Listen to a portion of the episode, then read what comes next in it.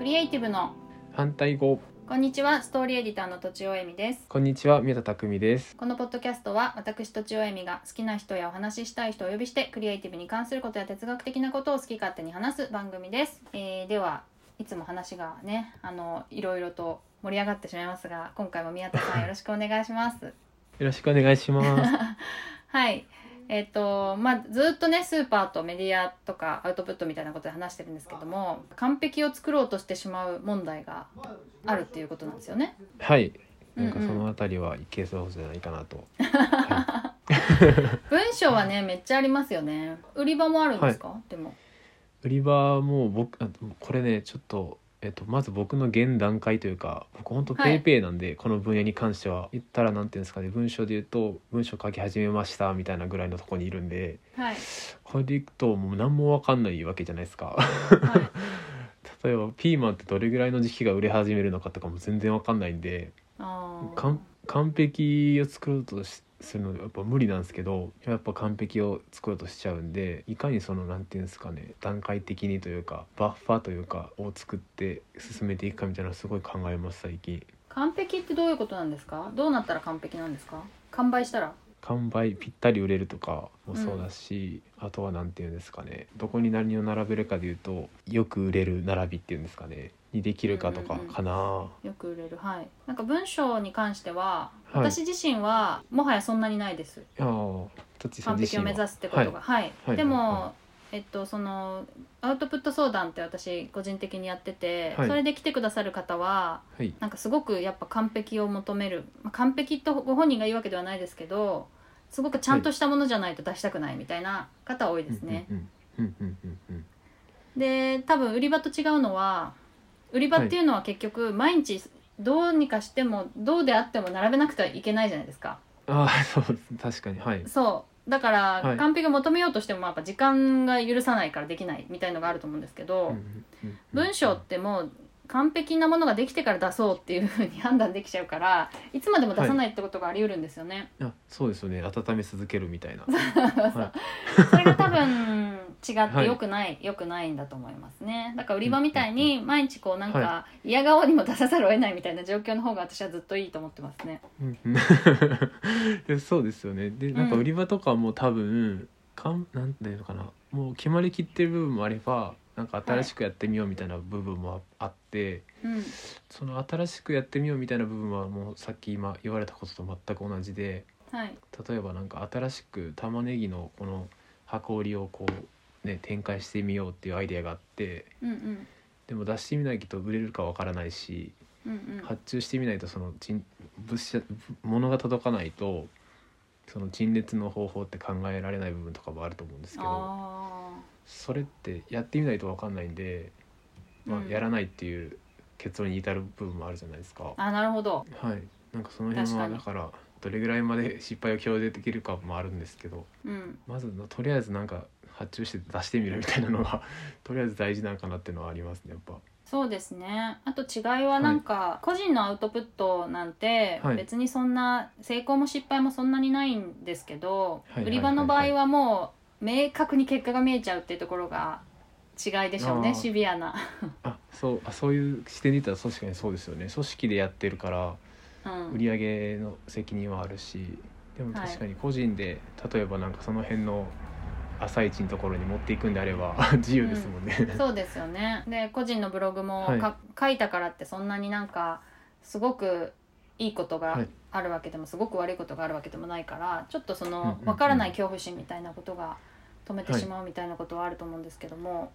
うんうんうんうんそんな感じですね、はい私がその完璧を作ろうとしてしまう問題私自身にはないっていうのははいもうちょっと話してもいいですかあはいもちろんはい、それはあの、はい自分の中でクオリティの基準ができてるからですね、多分 それはどういうことですかあの文章をはいまあ、これぐらいかけたらもう OK っていう,、うんうんうんうんあの今までの経験上ですねああそういうことかはいははいいはいこれはまだちょっとうんもうちょっと遂行しないとやばいだろうってはいいうのとか、はまあ、まあ大体読み直してわかるんですけどね読み直してみて、これぐらいスムーズに読めていれば大丈夫だなみたいなそういうこうクオリティまあ80点これなら80点ぐらいかなっていう基準があって、はいそれを超えたらもうエイヤで出しちゃうっていうはいはいはいはい自分の基準があるからだと思いますそれ大事ですよねなんかそのなんか最初にやり始めた時って0か100かみたいな感じになるんですけどはいその60点以上とかなんていうんですかねその間のうん部分こっからここぐらいまでに入ればいいだろうみたいなのができ始めるとうんそうやってなんか出しやすくもなるしはい一旦60で出しといて80100に上げていこうとかもできますよね。そうですよねそうそうちょっはといだから、もうこういう例えばインタビューここのメディアのインタビュー記事はこれぐらいだよねってある程度分かってるやつは最初からちょっと高得点狙えると思うんですけど、はい全然分かんないやつはその60点ぐらいで一旦出すみたい なところはありますよね、初めてやるジャンルとか。うんそうですよね、はい最初の段階やっぱ大事ですよねで A のジャンルで、うんそういう一旦そのちょっとずつ高めていくっていう習慣がつけばはいなんか次なんかどっか別のとこで新しいことやる時にも一旦最初に出すのは絶対100とか80ではなくてうんうん3040しかないんだっていうマインドっていうんですかね、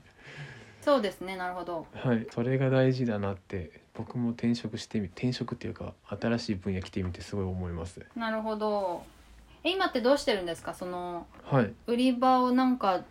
作ってみてから一旦上の人に見てもらうみたいな、初めての場所だとはい見てもらうのと、はいなんか出してみたやつ売れる結局売れるか売れないかが返ってくるんではいあダメだったなとか、うんこうんれでやるんだったらなんこのこの商品の横に置いたのがダメだったのかなとかうんうんそういうのはすごく出し一旦出してみてから調整していく感じですかね。であとはちょっと話それるかもしれないんですけどはいこれぐらいこれぐらいまでなら試しても大丈夫みたいなのを最初にちゃんと考えといてはあはいはいはいちょっとさすがに例えばやってみたいからって言ってい意味わからない商品いきなり1,000個とか発注したら傷んじゃうけどうんうん100個ぐらい100個ぐらいまでならなんかちょっと適当に出してみてその売れなくてもまあなんとか後でやりくりできるだろうみたいなはいのを一旦相談しといてからやります今は。 あーそれは確かにありますねなんか私はお笑いお笑いっていうか笑える記事ってほとんど書かないんですけどはい一回インタビューした人がすごい面白い方だったことがあってはいでそれを原稿にもなんか結構出してみたことがあるんですよね。あーはいはいはうい、ん、で、はいすごいなんか私的にはチャレンジだったんですけど、はいまあ、こんな感じで出すのどうでしょうねみたいなちょっとぼぼつったらぼつったでいいやみたいなぐらいの感じでちょっあとーチャレンジして出したことがあって、 はいだから全部のなんかその文章全部を面白くするんじゃないけどちょっとこう、面白いポイントをちょこちょこ入れるみたいなはいことはやったことがありますね。そういうふうに、うんうんちょっと枠を外れるみたいなのってうんはいあーそうまさにはいそうそう確かにちょっとずつやれると楽しいですよね、はい そうなんですよね、うんうん外れすぎたらもう完全に別物になっちゃったりとはかい、して、はいはいはいやばいんだけどうんでうんもやっぱ外れてみたいし、みたいな どどれぐらいまで外れてもいいのかみたいなその最初わかんないじゃないですかはいそこら辺をちょっと把握するのって大事なのかもなとか思いますね。そうですねそれなんかまはたい前回と同じようにこうミュージシャンの話になるんですけ どはい、ミュージシャンってこういうミュージシャンはい、こういう曲調でこういうファンがついてるってもう決まってるじゃないですか、あそうですよね人気基な本ってき的たにらはねはいはいだけど本人もやっぱちょっと外れたいわけですよね、はいうんうんうん、でそれをどこまで外すか、まあ、外れすぎたらね、新しいユニットを組まなきゃいけないのかみたいなあいや本当そうですよねいやおそう店そうのそうコンセプト変えなくな変えないといけなくなっちゃうとかありますもんねそうそうそうですそうですだからその、はい今のグループ内でどこまで外すのかみたいなのって、うんうんうん言語化しないにしてもすごいやっぱ考えてると思いますね、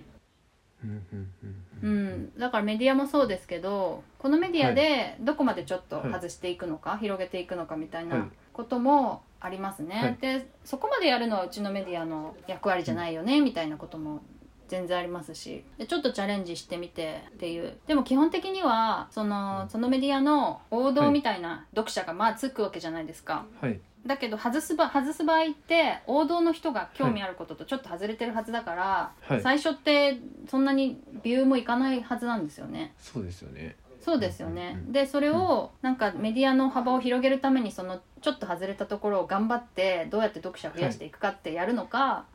それとも一回やってビューがいかなかったからあダメだねって思うのかっていうところも違うと思いますね。確かにうん、どれぐらいの期間やらないと検証が終わらないのかみたいな感じですかねそうですそうです例えばなんかその、スーパーだったらいやもうちょっと、あのこじゃれた層も巻き込みあのあのお客さんとして欲しいんだよねみたいなことを言ってて、はいはいでちょっとこじゃれたコーナーを置いたら売れなかったからもうやめちゃうのかはいそれとももうそのこじゃれたコーナーをずっとやっててやっぱそ の、ね、お客さんが増えるのを頑張るのかみたいなはいその粘り強さみたいなとこ ろもありそうだなって思いました。あ確かにありそう絶対ね長くやってみないと分かんないですもんねその客層レベあルでそうですそうですそれで客層が増える増えるかもしれないしはいやっぱりダメかもしれない最初はやっぱ新しいことをやるとそこまで、ねはい人気が出ないっていうのがはいパターンとしては多いんじゃないかなと思うので確かにそうあとうんそれで言ったらいかに小さくテストしてみるかみたいなのもすごい大事な感じが、はうんうんうんうん、い、そうですね結果が出やすいのはきっとなんか今のお客さんが潜在的に求めてたものみたいなはいことが割とすぐ結果が出るんでしょうね、うんうんうんうんでそもこは客見つ層をけら変えれるるまでいくとそうですそうです、はい客層を変えるまでいくとなかなか長期戦というかそうですよねそれになんかいろいろ大きい問題になってきますもんねまあそうですよねそのコンセプトみたいな問題になっちゃうから、そうだな、まあ、完璧を作ろうとするっていうところではいもう一回話を戻すとなんかあのインタビューってはい割と出たとこ勝負みたいなのがあるんですけどなんかすごいインタビュー前に構成をガチガチに決めたい人っていうのも時にいるわけですね。うーんなるほどはいうん、多分それは不安要素を減らしたいんだと思うんですけどそれはまあ予定調和なものはできるかもしれないけどそれでまあはいもちろんいい記事になることもあるんですけど、うんうんうんこうやっぱなんか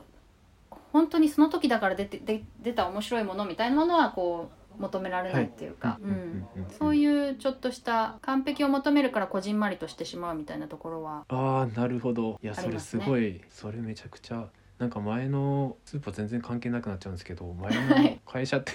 前の会社いた時ってよくワークショップしてたので、はいなんかまさにそれあー僕結構なんだろう事前に考えちゃってたんであなんかすごくそれずっと指摘されてたのでまたなんか再び同じことを 思いまなしるたほどそうなんですよねでもその事前にあんまり決めないでおくと今はい すごいつまんないになる回もあるっていうことですよね多分、そういうことですよねはいそういうことですよねでもそれも許容するかっていうそうそうなりますよね幅そがうそうそうこう最初に決めとけば幅がこう狭くなるんでそうそうそうはいそうですねでもあの、インタビューの良いところはうんうんはい記事にする時点でもう一回こう工夫できるので、ああなるほどそうですね、はい確、かにインタビュー自は体いそんなに盛り上がんなくても、なんか、はいあここがいい言葉だったからここをちょっとフィーチャーしようかなって構成を変えられたりできるのでうんうんうんうんうんそう結構潰しが効くっていうのかな危険が少ないかもしれないですねワークショップとかその本当に現場のものと比べるとうんそうですよねインタビューってそうか素材集めてる段階ですもんねそうですそうですだから私は逆にやっぱそこはちょっとこう、は曖昧なままチャレンジする方が楽しいのになって思ったりしますね、そうそそうれ面白いはいはいということでそろそろまたお時間となりましたのではい終わりにしたいと思いますはい以は上いとちおえみと宮田匠でした